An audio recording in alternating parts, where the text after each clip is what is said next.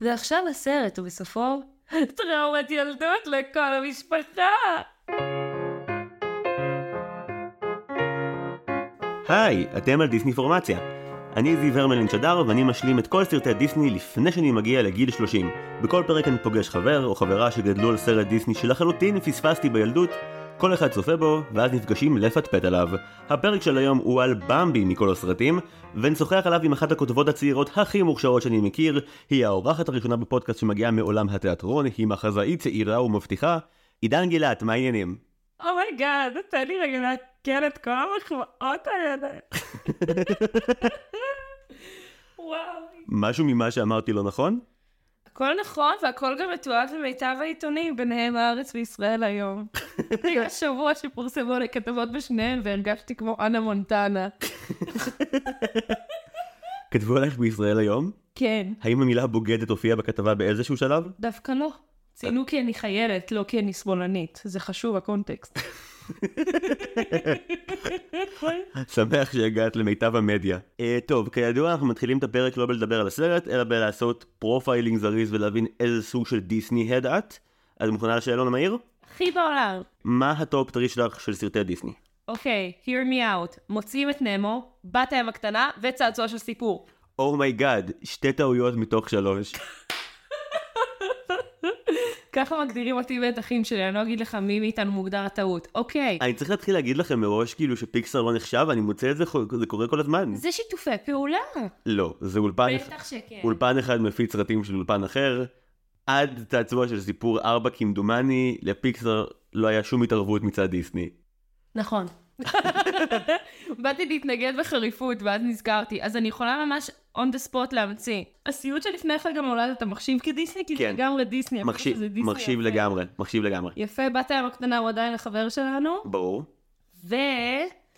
טה טה טה טה טה טה. טה טה טה. כל זה ירד, לא לדאוג. אני בטוחה לזה. טה טה טה טה טה. והיפהפייה הנרדמת, יאללה. כן? רק כזה, רגע. את יכולה פשוט להגיד במבי, ואז כאילו נפתרה הבעיה. אנחנו לא נגיד במבי, זה יהיה שקר. הוא לא ב top three? ברור שלא. נמשיך מכך. אוקיי, לא, אני נלהב, אני נלהב מאוד. אני pumped. אוקיי, שאלה שנייה. מה ה sidekick האהוב עלייך? מושו ממולאן. nice ממש. שיר שיותר אנשים צריכים לזמזם במקלחת? אוקיי, זה ממש רנדום, אבל almost there מהנסיכה והצפרדע.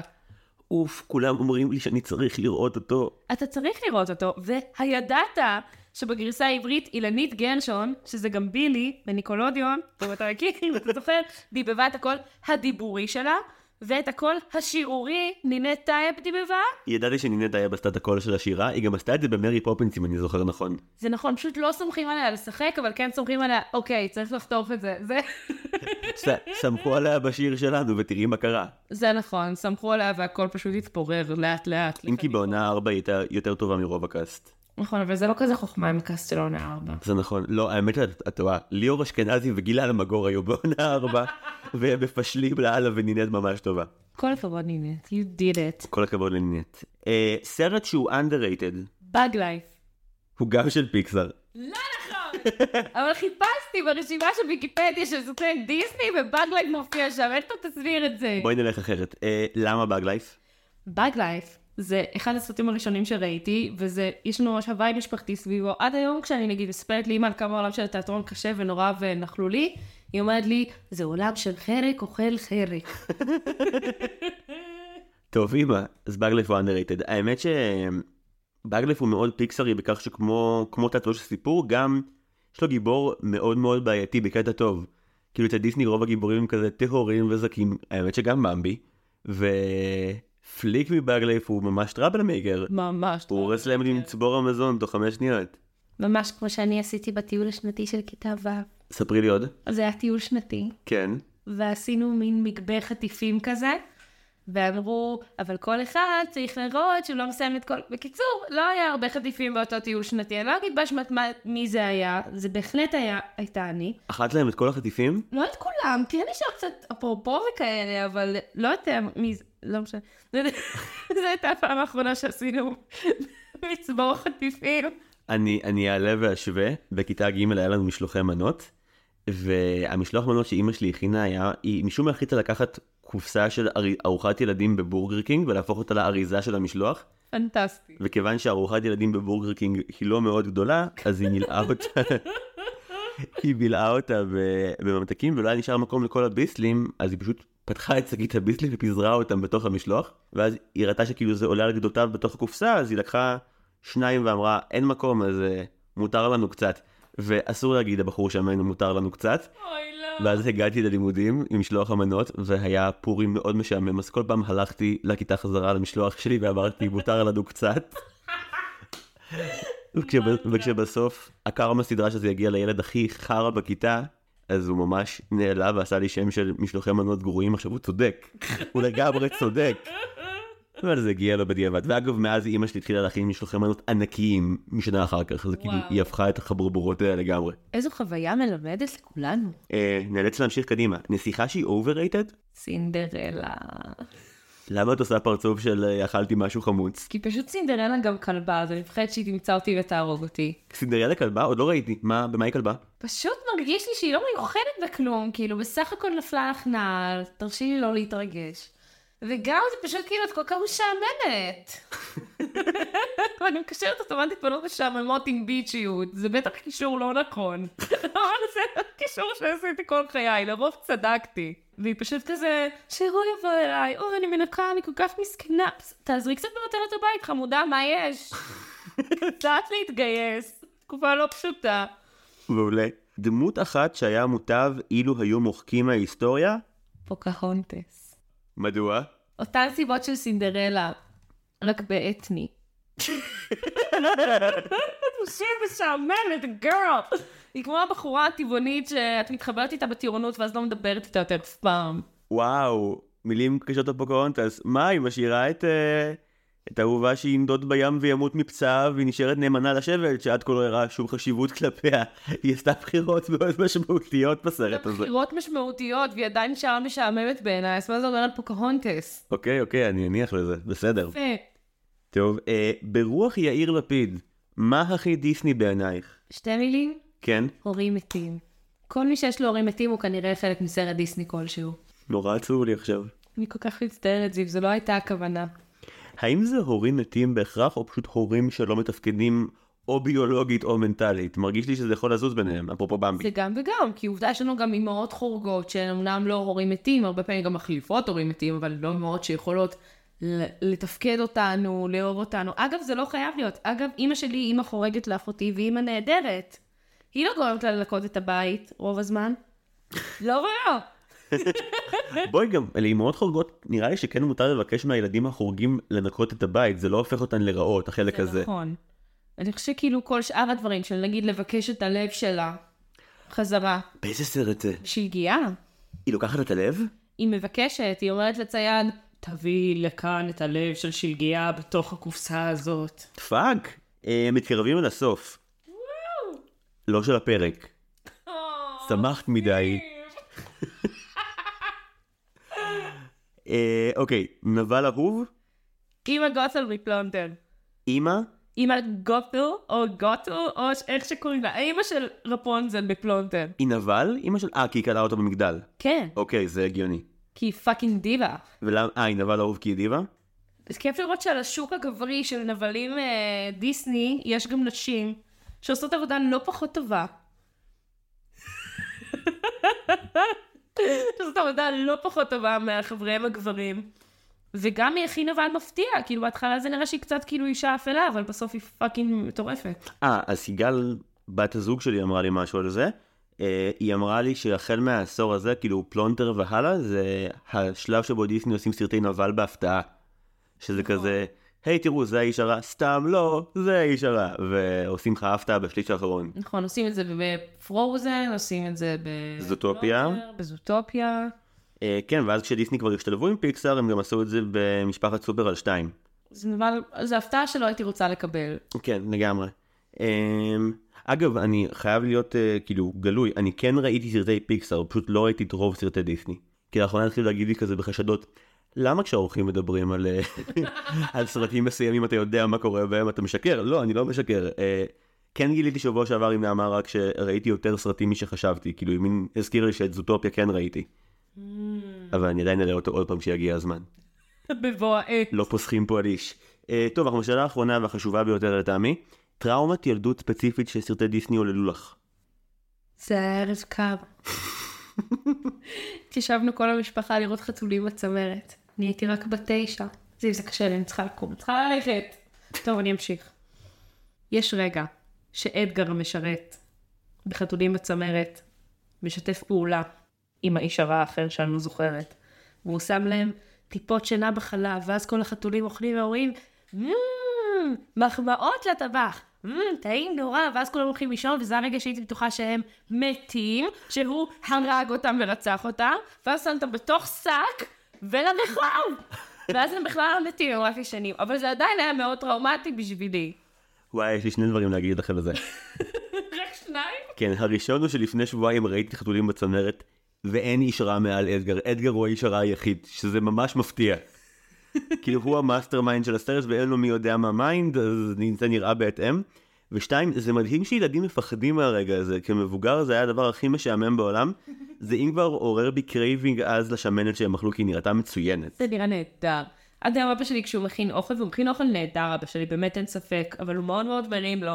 אז כל פעם הוא אומר את זה, הוא אומר את המחמאות לטבח בעיוות, כזה, תענוגות לשף, אני כזה, אבא, זה לא ככה. אתה לא יכול להרוס את הסרט, אבא, והוא כבר מבשל שעוד משהו. כבר עבר לדבר הבא. טוב, אה, אחלה תשובות, אנחנו נאלץ לעבור לבמבי, שהוא הסיבה לשמה התכנסנו. נתבקשת להכין ריקאפ מראש, האם עשית זאת? עשיתי את זה, אבל אני לא יכולה להתחייב על זה שהוא טוב. יש, אנחנו מתחילים. שלוש, ארבע, ו... אז במבי זה סרט אנימציה של דיסני, למקרה שלא ידעת, משנת 1942. הנה העובדה המעניינת שחיכית לה. הדיבוב לעברית הוא משנת 1993. חיכו 50 שנה כדי לתרגם אותו. כל כך הרבה זמן נחסך מאיתנו. אוקיי. בעצם בחלק הראשון של הסרט, שנראה ארוך כמעין כמוהו, אנחנו מתוודעים ליער, על כל תושביו וחיותיו, וללידה של עופר אחד מיוחד במינו. הוא פוגש בטמפר הארנב בהמשך, שהוא קצת גדל, שהוא נהיה גם החבר הכי טוב שלו, ופרח הבואש, שהוא גם נותן לו את השם שלו. הוא פשוט לוקח את השם ממנו, ואז הוא לומד ללכת ולדבר, בעצם אנחנו רואים את ההתבגרות שלו. הוא פוגש באחו, שזה מקום התרחשות מאוד מרכזי בבמבי, תזכרו את האחו, פלין, ואת אבא שלו. את פלין ואת אבא שלו. עד אז לא יודעים שיש לו אבא. הנסיך הגדול של היער. ואז בחורף, יורים באימא שלו. יפה, זה שקע. לאחר מכן, כל הילדים, שזה במבי וטמפר ופרח, מתאהבים בדברים מהמין שלהם, למרות שהם נשבעים שהם לא יעשו את זה, שאהבה זה מגעיל ודוחה. ואז האדם נהיה מסוכן ורוצה להרוג את כולם, ובמבי מציל את העולם, ויש לו שני עופרים. הסוף.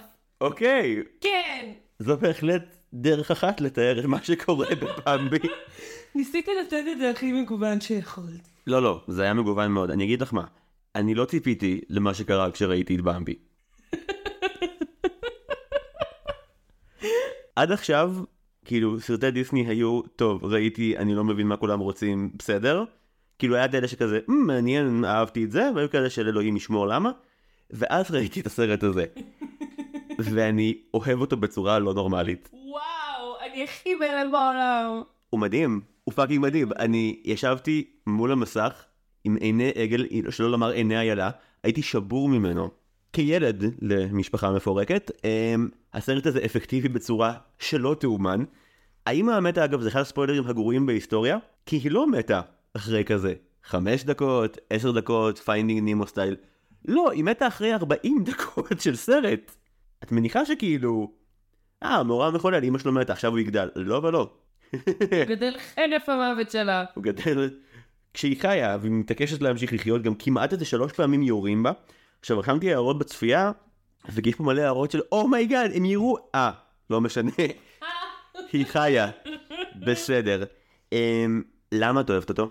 כי הוא מזכיר לי את הילדות. אני חושבת שההורים שלי הביאו לי את הסרט הזה, יש לי זיכרון של הקלטת הזאת מאוד סמוך ללידה של אח שלי, ואני חושבת שבדרך מסוימת הם רצו להעביר לי את המשמעות של גלגל החיים, והנה נולדים, והנה ככה, וזה נקשר לי להרבה מאוד דברים, זה נקשר לי צפיות משותפות עם אח שלי, שגם גדל והתבגר.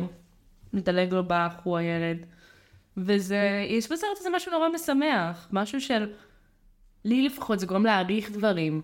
בתור ילדה את זוכרת את עצמך כאילו מרותקת עליו? הוא עניין אותך? הוא תפס אותך? כן. אני גם הייתי מהילדות שרואות, אם משהו עניין אותי, הייתי רואה אותו 20 אלף פעם, כדי שאני אזכור אותו בעל פה, כדי שאני אוכל להעלות את זה בסלון, כדי שאני אוכל אלף ואחד דברים אחרים. ואני זוכרת שהסרט הזה היה בו משהו שהפחיד אותי, ומשהו שלא הבנתי עד הסוף, ודווקא בגלל זה נורא אהבתי אותו. ילדים מודרניים ישרדו אותו? הרי הסרט הזה לא רואה בעיניים, הוא מתחיל במשהו כמו 7 דקות בלי דיאלוג, הוא לוקח את הזמן, הוא... הדבר הראשון שקרה כשהוא התחיל, זה שקודם כל השיר פתיחה ריסק אותי, הקול של יובל זמיר כשהוא שר את שיר האהבה שלא נגמר, ואז כל המקהלה עולה עליו, זה גמר אותי, ואז מתחילים לראות את היער, וזה כל מה שרואים איזה שתי דקות, שהמצלמה זזה כביכול בתוך היער, נורא לאט, והחיות מופיעות, ומראים לך כל חיה ואיך החיים שלה נראים, את הינשוף ואת הגוזלים, ו... ומגיעים לבמבי וללידה שלו בדקה השמינית בערך, והסרט נראה שממש לא דחוף לו להגיע לשם בזריזות, כי כשאתה רואה את העולם לראשונה ככל הנראה, יש איזה מין פליאה שאין לה מילים, גם כי אתה לא יודע לדבר וגם כי אתה לא מבין בדיוק, והאופן שבו הוא חושף את זה בפניך, הוא מאוד מאוד מאוד הדרגתי. גם כשבמבי מתחיל לעשות פעולות, חצי סרט במבי עושה בעצם פעולה אחת שוב ושוב, במבי לומד. בין אם זה כאילו עונות השנה, או איך לעמוד, או איך לדבר, או אפילו דברים יותר קטנים כמו מה זה הד, או מה זה ביסקסואליות, זה משהו שמופיע בשלב מסוים. אני, אני מצטער, אבל הד- הדמות של פרח? וואי, אני לא ידעתי אם להציף את זה או לא. חייבים. כאילו, במבי שואל את הבואש החמוד הזה האם הוא פרח, ואז הוא אומר בשבילך כן, כאילו, איך אתה אמור להבין את זה אחרת? סבבה שהוא הולך עם בחורה בסוף, אבל נראה לי שהוא הוא אוהב את כולם. וזה מאוד יפה, הרי וכולנו היינו כמו פרח. פרח הוא הדמות הכי חמודה בעולם, עם זאת, בש... ב... ביחס לשאלון המהיר, אם אני צריך לבחור את ה sidekick האהוב עליי עד כה בדיסני, טמפר לוקח בהליכה. טמפר כזה badass. יש לו את השורה הכי מצחיקה בעולם בהיסטוריה של סרט דיסני שראיתי עד כה. אבא שלו הרי לא רואים אותו אף פעם. אמא של אפשר טמפר, לדבר על אבא שלו? אוקיי, קודם תגיד, ואחרי זה אני רוצה גם להגיב, כי יש לי תיאוריה. על אבא של טמפר, כן. אני אשמח. אני רק אגיד את הציטוט, כי רשמתי את זה לעצמי, שהציטוט של אבא של טמפר על אכילת טילטנים זה מאכילת עלים וירקות, אה, צומחות אוזניים ארוכות וכפות רגליים חזקות, אבל זה מגעיל עד שבא לי לבכות. את הסוף המצאתי בעצמי. אני, אני ייבבתי מול המסך חמש דקות, נקרעתי מצחוק בהיסטריה. זה מדהים. מה התיאוריה על אבא שלו? אם לשפוט על פי הניסיון שלי כפסיכולוגית קלינית שאני לא, עושה רושם שאבא של טמפר הוא אבא מכה. כל פעם שמזכירים אותו, תראה איך הוא מתכווץ, תראה איך מארנבון שמח וקופצני, הוא נהיה כזה ארנבון קטן. תראה את המשפטים שהוא אומר לו, הוא אוסר עליו לאכול את הכיף שבטלטנים. הוא אומר לו שהוא לא צריך לדבר בחוצפה או משהו. הוא אומר לו שאם אין לו משהו אה, נחמד להגיד, אז מוטב שהוא יסתום, משהו כזה. זה משפט נורא אלים בעיניי. זה משפט מאוד לא נחמד. זה מאוד לא נחמד, יש לי את אבא של טמפר כזה, ארנב שמן הוא כזה, טמפר! למה אתה לא יכול להיות כמו כל שאר הארנבונים שיש להם צבע אחר משלך, כדי שיהיה אפשר להבדיל אותך על פניהם? הקטע שיש שני אבות בסרט, אבא של טמפר ואבא של במבי, את אבא של טמפר אנחנו אף פעם לא רואים, את אבא של במבי מראים לנו מההתחלה, אבל לוקח הרבה זמן עד שאומרים לנו מפורשות שהוא אכן אבא שלו. בעצם אבא של במבי עושה, עושה אאוטינג כאבא שלו רק אחרי שאימא שלו מתה. נכון, וזה מאוד מוזר, כי עד אז הוא פשוט, אפילו אימא שלו לא אומרת זה אבא שלך, הוא, הוא שואל אותה, מי זה? והיא אומרת לו, זה הנסיך הגדול של היער, והיא לא חשבה להזכיר אפילו לרגע שהוא גם אבא שלו. אבא שלו דמות מדהימה אה, בכמה שהוא נוראי, הוא מנחם האבלים הגרוע ביותר בהיסטוריה של הקולנוע. פשוט כי אימא של במבי מתה, ואגב, בצפייה הראשונה כל כך ציפיתי לזה שהייתי יותר חרד, אבל הספקתי לראות שוב לפני שהקלטנו, מה שלא קרה מעולם בפודקאסט הזה שרציתי לראות מרצוני החופשי סרט של דיסני פעמיים. זה מטורף. ואז אה, כשאימא שלו מתה בפעם השנייה וכבר לא חיכיתי לדעת האם זה הפעם הזו שזה שוב אזעקת שווא, אה, בכיתי את חיי, ומזל שאבא של במבי מגיע כדי לנחם, כדי להגיד לו, אמא שלך לא תחזור לעולם. אני נשבעת שראיתי את זה בלפטופ שלי, וכל כך נחרדתי, הייתי בטוחה שהוא מחכה לי בחלון, הייתי בטוחה שמשהו רע הולך לקרות לי. ציפיתי כזה ל... שלא תדע אוצר, משהו. בוא אליי בן שלי, לא. אמא שלך לא תחזור יותר לעולם. איזה דבר חד משמעי. יש קטע בריאליטי הישראלי שתמיד אומרים כזה, דבר דוגרי, כל האמת, רק אה, דבר דוגרי. אבא של במבי הוא האנטיתזה המושלמת לזה, לא, תשקרו לילדים שלכם. אבל האמת שהסרט, אה, הסרט ישיר לא פחות מאבא של במבי. זה מאוד נכון. זאת אומרת, כל החצי הראשון זה, כשאתה קטן, העולם הוא פלא אחד גדול, והכל הוא שיר יפה, ואתה לומד, ואתה גדל, ואז מגיע החלק שבו ההורים שלך גם צריכים להסביר לך מה זה אלימות, ומה זה רוע לב, והכי גרוע, מה זה בני אדם, שזה כאילו הפאנץ' העגום של הסרט. מה שמוביל אותי לנקודה הבאה, בהמשך לעובדה שציינת שבמבי אה, נעשה ב-42, אה, העבודה עליו התחילה ב-36. הוא היה את הסרט השני של דיסני אחרי שלגיה באורך מלא, ואז אה, האנימטורים שלו הסתבכו פחד כי לצייר יער היה אישו מרכזי, והם נעזרו בכל מיני אמנים כדי להבין איך לצייר את יער ואת העומק שלו והכל. ריאליסטי, זכור לי משהו כזה. זה, ובסוף זה הסרט החמישי של דיסני. נכון, אחרי פנטזיה, זה מסתבר שבזמן שעבר אה, גם קרה משהו לכתיבה, כי בעודם עובדים על הסרט, אה, מלחמת העולם השנייה פרצה, וואו. ואז הנאצים נהיו עניין בסרט. זאת אומרת, היה צורך מרכזי פתאום להתייחס אליהם, כי obviously אה, יש מפלצת שאף אחד לא רואה, אבל שומע שקיימת בעולם, והיא נכנסת לסרט, בגלל זה גם לא רואים בני אדם בשום שלב, אלא רק מדברים על קיומם. איך הרי מופיעים הציידים בסרט? יש או העשן של השרפה שהם מעלים, או הציפורים שבורחות מהם, או כלבי הציד, זה כאילו הכי רחוק שהגענו fucking shit. בייצוג של בני אדם. אמא של במבי אומרת כזה, פעם אחת, אדם נכנס ליער, ואז פעם שנייה אבא שלו אומר, אדם חזר ליער, וחוץ מזה אין בני אדם, כאילו, הם ממש שם, אבל לא רואים אותם, שזה די אינטליגנטי הסיפור הזה. זכור לי שמאוד ניתקתי את זה מבחינתי, גם בסרטי דיסני וגם באופן כללי יש את האנשים הרעים במרכאות שאני עושה ואי אפשר לראות, שזה הציידים, הלוכדים, כל הדברים שהם טייטלים של מקצועות רעים, ויש בני אדם. וזה היה לי נורא מנותק, לא הייתי כזה, או, אנשים רעים, הייתי כזה, אה, ציידים רעים. למרות שהם קראו להם מאוד במפורש אדם, והיה לי מודעות מלאה לזה שהם בני אדם, אבל לא חשבתי לעצמי, מה זה אומר על המין שאני משתייכת אליו? זה היה יותר כזה, אני לא אהיה ציידת, כי ציידים הם רעים. אה, שופט בארצות הברית עצר אה, לשנה צייד, וכחלק מהעונש הוא היה חייב לראות את במבי פעם בחודש. אני לא מאמינה לך. במשך 12 חודשים, כזה כל, כל חודש הגיע היום שלה, אוקיי, ערב סרט, והוא כזה, לא, רק לא ערב סרט. אדם נכנס ליער, לא, אני האדם הזה. בעיניי עונש הרבה יותר ראוי לאדם הזה היה פשוט לתת לאיילה רובה ולראות באימא שלו לנגד עיניו. הוא יותר גרוע. להביא את אבא שלו לתא ולהגיד לו, אימא שלך לא תחזור לעולם. אפשר הכל בלי. טראומה, ככה עושים את זה. האמת שבסרט הזה אין הרבה דיבורים, ורוב הזמן מי שבאמת מדבר בקטע פסיכי זה התזמורת. ממש. במבי הוא כאילו סימפוניה של שעה ועשר דקות. לא הייתי בשוק, זה היה ממש פטר וזאב, כאילו, גם זה הרגיש כזה, יש כלי מיתר כזה לחלקים יותר מפחידים, אבל יש כלי נשיפה ליזנים לכל היער מלבלב, היער שמח. יש קטע אחד שתהיתי לגביו ורציתי להתייעץ איתך. ספר לי. אמא של במבי מתה, יש כזה מסך שחור, ואז יש שוב יער ומלא מוזיקה שמחה. והייתה לי שאלה, לא הייתי בטוח אם זה פשוט כזה עבר זמן, כולנו שוב שמחים, נכון ילדים? או שזה עבר זמן, העולם מתקדם, אבל הגיבור לא התקדם, ועכשיו המוזיקה השמחה מההתחלה מרגישה מעוותת, מה שהיה נעים כעת צורם. דווקא לא זה ולא זה, בעיניי לפחות, אני הרגשתי שהמוות של אימא שלו בא כדוגמה למוות לא הכרחי, מיותר אפילו, Hmm, שבחיים שלו הוא היה מאוד מאוד משמעותי, ושהוא גדל מתוך זה, אנחנו לא רואים את במבי כשבר כלי. הוא היה חתיך, מבוסס, עם שני חברים שמשמעותית נראים פחות טוב ממנו, עשר, בסולם האיילים.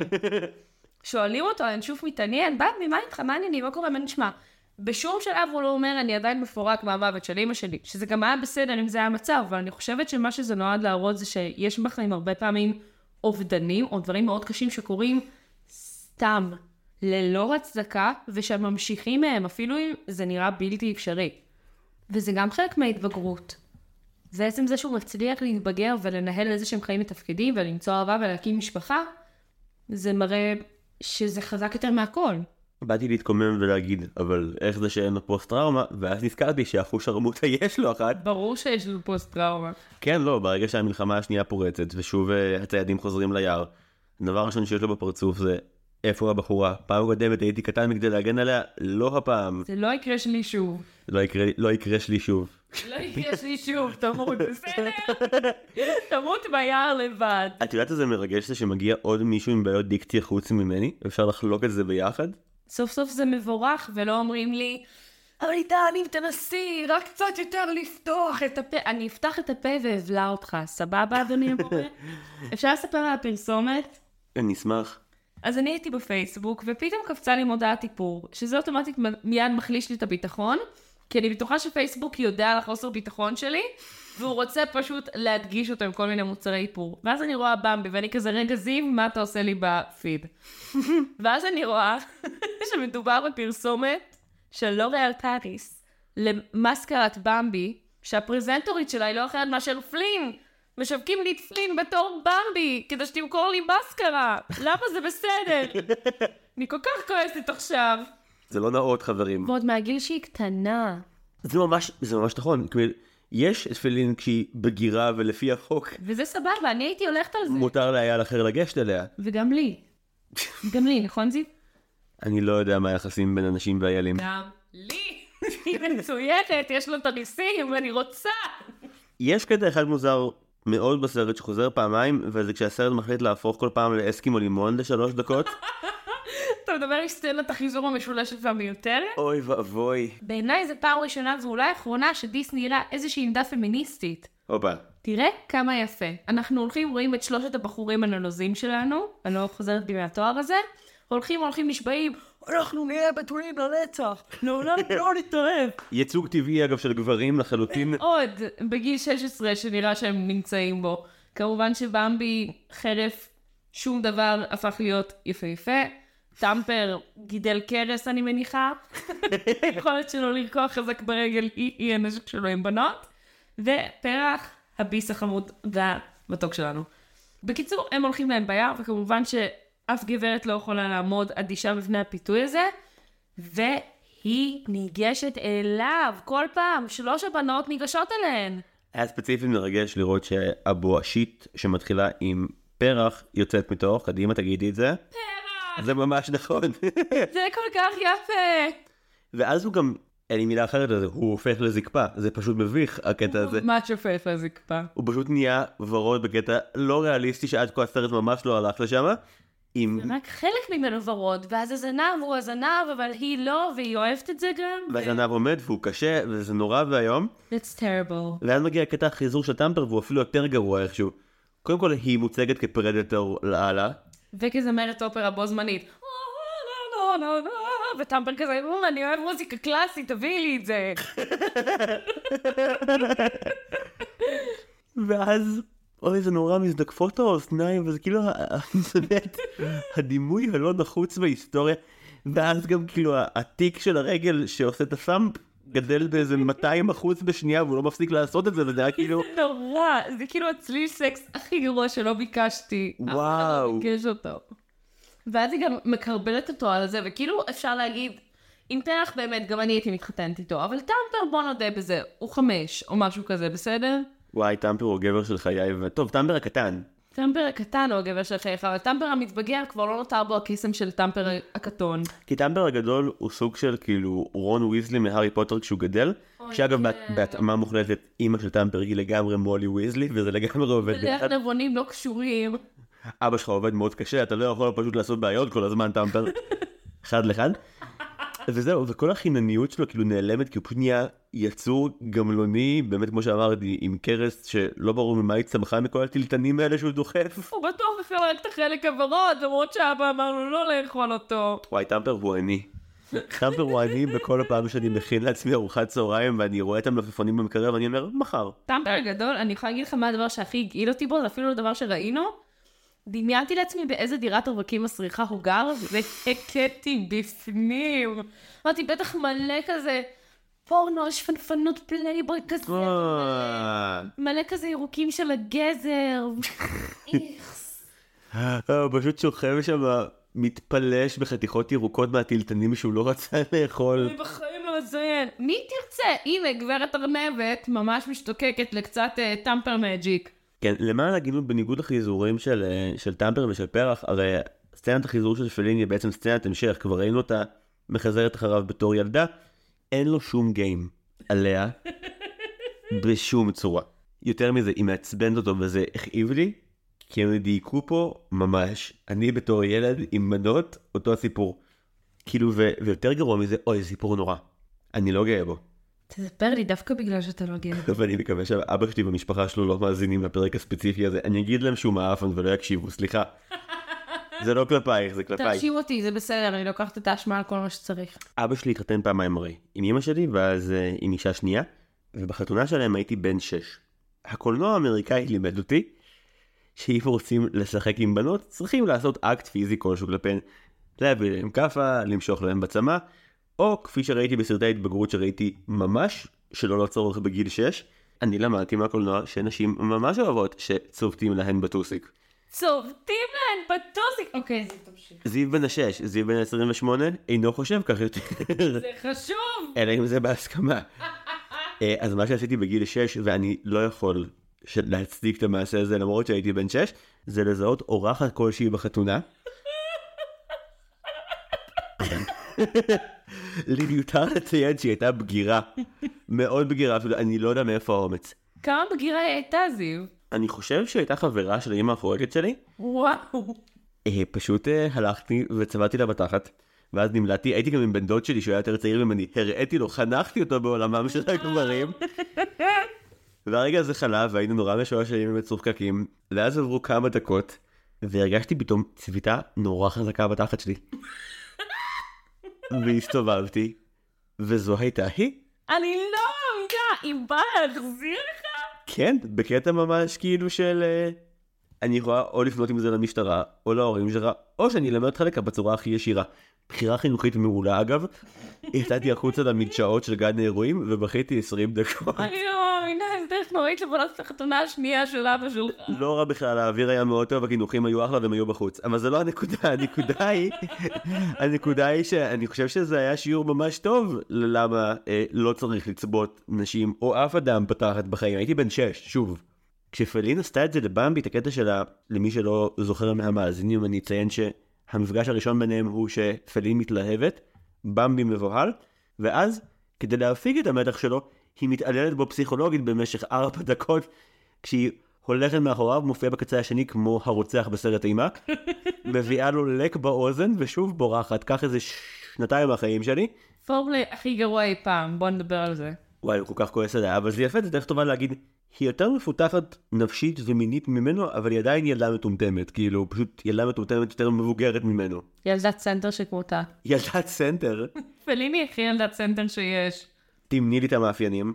איזה מין פתיחות מינית, אבל גם סגירות כזאת, ואיפה אימא שלה? אימא שלה לא נמצאת. אף פעם. אז אם אני יכולה להתעלק על במבי, איך אימא לא. והיא משחקת באגם, אין לך לאן ללכת, את רק באחו? זה, אבל דווקא במבי ופלין זה הכי מאוזן, כל החזרה שלהם, כי יש שם דיאלוג כלשהו. מה אתה מצפה? הוא הגיבור של הסרט, ציפית שגם אצלה זה פשוט תיתן לו נשיקה מפגרת ויעמוד לו? הוא העביר 40 דקות של הסרט בלי לדבר יותר משש שורות, אז כן, זה התפתחות בשביל אשכרה לדבר איתה הפעם במילים. אתה רוצה לשמוע פאנפקט? מאוד. אתה יודע שבסרט המקורי באנגלית יש לבמבי לא פחות מארבעה מדבבים שונים? לכל שלב אה, גדילה. כן, כשהוא תינוק, כשהוא ילד, כשהוא מתבגר וכשהוא מבוגר. בדק בישראל כמה זה? בישראל זה שלושה. את הילד ואת התינוק עשו אותו אחד. אז זה מעניין, כי כשראיתי את זה בדיבוב לעברית כמו שהכרחת אותי, אין בעיה. לא, אגב, אין תלונות, אני אהבתי מאוד. לא, באמת, זה עובד עליי טוב משחשבתי. אני מרגישה כאילו אנחנו בפגישה פסיכיאטרית וזה כזה איך הכדורים. זה עובד עליי טוב משחשבתי. לגמרי. אז uh, בכל פעם שבה במבי הילד או במבי התינוק מדברים, אז הייתי כזה, חלף הזמן או שזה אותו אחד? כי בהתחלה הוא כזה לא יודע לדבר וכזה עומד איך להגיד ציפור, ואז הוא כזה, אמא את הולכת למות, שזה משפט הרבה יותר מתקדם פסיכולוגי. רק טיפה. והוא נשמע אותו דבר. כזה, תגיד איזה שינוי. "אה, התינוק הזה עבר תהליך מאוד מתקדם בזמן קצר. זה בדיוק מה שקורה לגברים בצבא אגב. הם עוברים להגיד, או, זוהי פודקוס, המפקד, אני הולך להגן עליך בגופי. תהליך, בוא נקרא לזה ככה.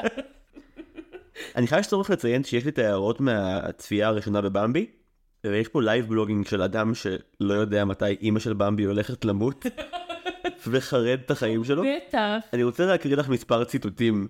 אני אשמח. יש לנו את הראשון אחרי רבע שעה של הסרט. הציטוט הוא כזה, זה oh my god הסרט הזה כל כך נוגע ללב שאין לי שום רצון להתבדח עליו. אני בעיקר נורא חרד כרגע ממה שהולך לקרות לעופר הזה בעוד דקה או שתיים. כעבור רבע שעה הערה מספר שתיים. אוי לא, ברקים, כוסומו, הציידים באים? לא, אזעקת שווא זה נאמבר חמוד נורא שבו במבי לומד מה זה גשם. די למות, זה מדהים. אוקיי, הערה מספר שלוש, כעבור חמש דקות.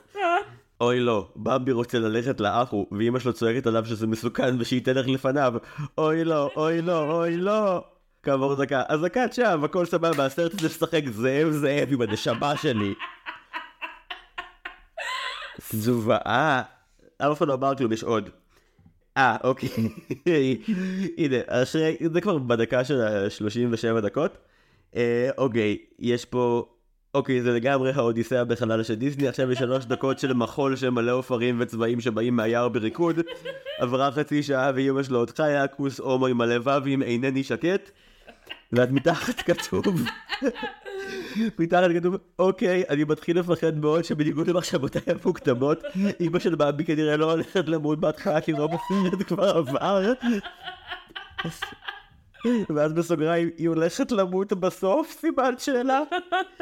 ואז מתחת מגיעה ההערה ששלחתי בוואטסאפ לכל חבריי חוץ ממך שנייה אחרי שכתבתי אותה כדי לא להרוס את הפרק. Thank you. רעשי ירייה. fuck, לא מאמין שזה סוף סוף קרה. הם ירו. זה עצוב. לא יודע למה חשבתי שנראה את הירייה on screen, זה דיסני, לא fucking טרנטינו. אוקיי, בסדר, הוא תכף יראה את הגופה שלה, זה יהיה ממש עצוב. ואז הוא אומר, אמא! ואז שומעים אותה, במבי, הכל בסדר, הסכנה חלפה, היא שוב פעם לא מתה, היא שוב פעם לא מתה, היא לא מתה שלוש או ארבע פעמים. זה היה פשוט נורא. באמת היה נורא. בגלל זה הצפייה השנייה הייתה הרבה יותר טובה, כי זה סרט מדהים שאתה לא מבלה 45 דקות מתוכו.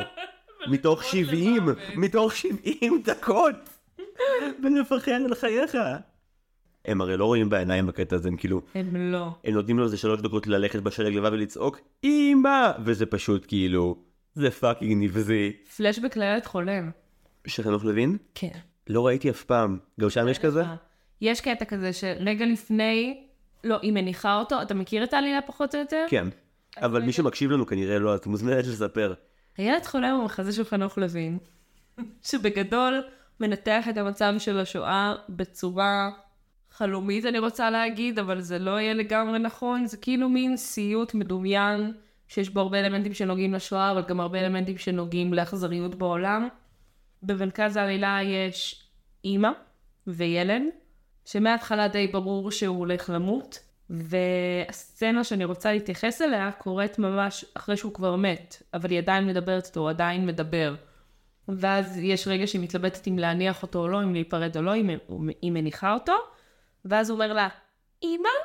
במשך איזה כמה רפליקות. ואני שיחקתי את הילד, נהוג גם שאישה משחקת את התפקיד של הילד. מתי שיחקת אותו? כשהייתי בי"א. אוקיי. וכראוי לתפקיד, אה, לבשתי כובע שהדביק אותי בכינים, אז הרגשתי לגמרי בשואה. נראיתי הכי טוב שלי, וגם נורא רציתי להרשים איזה בחור מהמגמה. זה לגמרי לא היה סיפור, הוא היה רומיאו ורומיאו ויוליה, ואני הייתי ילד בשואה עם כינים, אז זה היה בהחלט הצלחה מסחררת. אבל תפקיד טוב, קיבלתי 98. 98. הגיע לי יותר. ככה אמרתי לאחראית מגמה. יש לי סיפור על דגדגן, יש לנו זמן בשבילו? בטח. אז לאבא שלי קוראים דגן, בוא נתחיל בזה. מדהים. עכשיו, זה שם שלא תמצא אותו בהרבה מקומות. אני הכרתי אולי שלושה דגנים בחיי, כולל אבא שלי. עכשיו, זה שם שקשה לתת לו כינויים. כי אפשר להגיד דגני, כן? או דגו, או פשוט לקרוא לו חיטה, שככה אמא שלי קוראת לו, סתם. אבל זה יכול מצחיק אמא שלי הייתה קוראת לו חיטה, נכון? היה בזה מין שעורה. אוקיי. ואח שלי, יבנק אותו האל, שם לב לזה, לקושי שבלתת לאבא שלי כינויי חיבה. אז הוא החליט בתור ילד בן ארבע הפרודוקטיבי והאוהב אדם שהוא היה אז, למצוא לו כינוי. והוא החליט איזה אחר צהריים אחד, הלכנו לקנות המבורגרים ביחד, וכל הדרך הוא ניסה לחשוב על כינוי לאבא שלי. ואני, בתור הילדה בת תשע שהייתי, הבנתי שזה לא הולך לכיוון טוב. כי אין הרבה שורשים שדגן יכול לשחק עליהם. והוא כזה, דגני, לא. דגי, לא. ואז הוא אומר, אני יודע, אני יודע, אני יודע. אמרתי לו, אילי, בבקשה, תגיד, הוא אומר, דג, דגני! וכמה בורגריה הסתכלה עלינו. ואבא הסתכל עליי, ואז הוא ראה גם שאני יודעת מה זה, ואז היה לו רגע כפול של עצם, של אוי, זה, אוי, זה... מאז אנחנו קוראים לו ככה עד היום. באמת? לא, כמובן שלא. זה סיפור מדהים. תודה רבה. שמרתי אותו לכאן, אני לא חושבת שסיפרתי אותו מעולם לאף אחד. רשמת את זה בהערות שלך לקראת היום? לא, זה פשוט יצא ממני. משהו בהוויה שלי פשוט הביא את זה ממך. פשוט, הנושא של דגדגנים, אמרתי, אולי, יכול להיות. קח את זה קובי מידן, תראה מה אני מוציא מהמרואיינים שלי. סתם. הייתה לי עוד שאלה.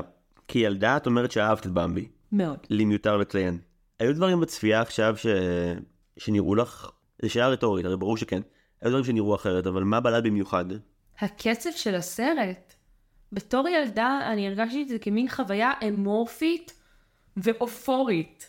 ופתאום ראיתי את זה והיה לי נורא קשה. גם הקצב שלי השתנה מאיך שהייתי ילדה לאיך שאני עכשיו, אבל אני זוכרת את עצמי, נגיד, בשמונה דקות האלה שתיארת של היער, אני כזה, נו, יער, תתעורר, נו, שתמות כבר, כאילו, היה לי נורא רצון שהדברים יקרו.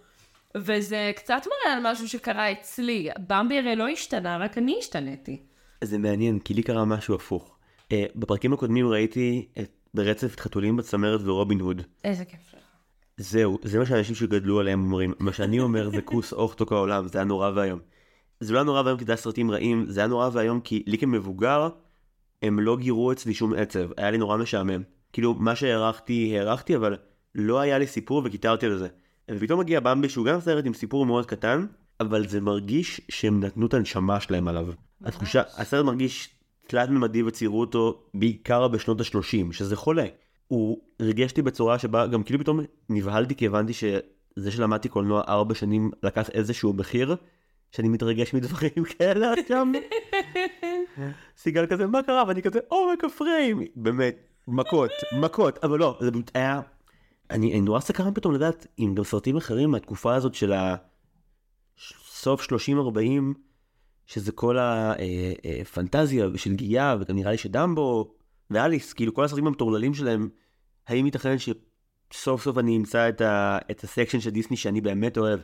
כי הסרטים של הרנסאנס עד כה, אולי בגלל שהם באו עם הבילדאפ המטורף של זה הילדות שלנו ואף אחד לא יגיד לנו אחרת, אז מין כזה, אוקיי, בסדר. ובמבי, כאילו משהו בחוסר ציניות שלו, גמר עליי. הסרט הזה לא, לא מתלוצץ לשנייה. היה לי מרצה באוניברסיטה שדיבר תמיד על זה שהקוד של סרטי התבגרות טובים, או קלאסיים, זה שהגיבור לומד על מיניות ועל מוות, וככה הוא, הוא מתבגר. אוי, זה יפה.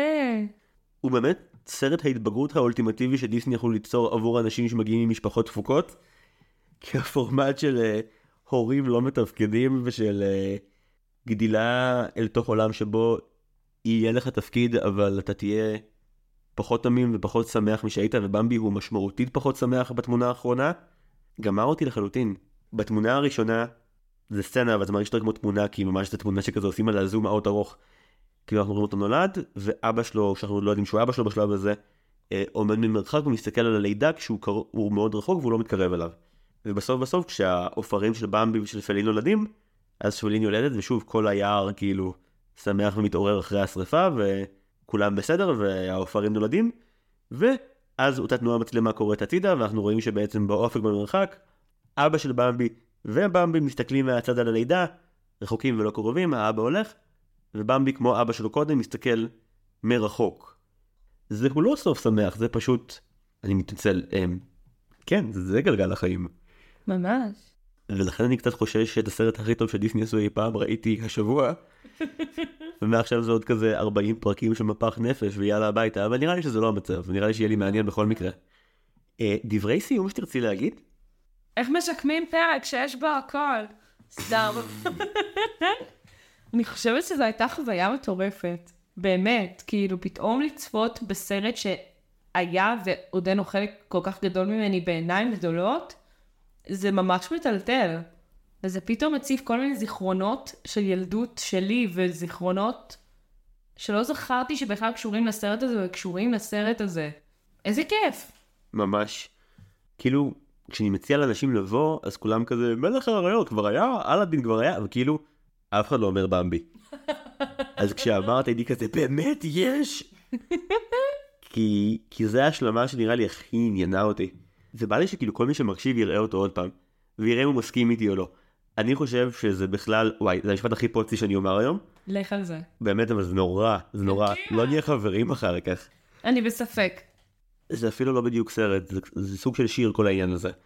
זה פשוט שיר נורא מתומצת ונורא יפה על להיוולד, ללמוד את היופי שבעולם, ללמוד את מה שנורא בעולם, ואז לנסות לחיות עד הסוף כשאתה יודע את שני הדברים האלה.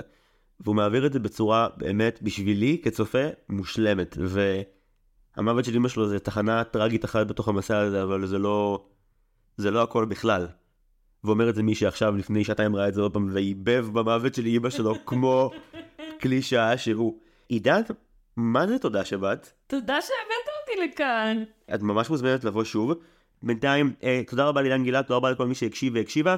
אה, בפרק הבא נדבר על מואנה ככל הנראה, זה יהיה מעניין. עד אז, יאללה ביי. דיסני פורמציה מוגשת ונערכת על ידי זיו הרמלין שדר. המלחין שלנו נועם טבצ'ניקוב, המעצב רוטל סולומון ורדי, והמוח השיווקי מאחורינו זו סתיו צינומן פולק. מוזמנות ומוזמנים לעשות לנו לייק בעמוד הפייסבוק שלנו, דיסני מכה פורמציה.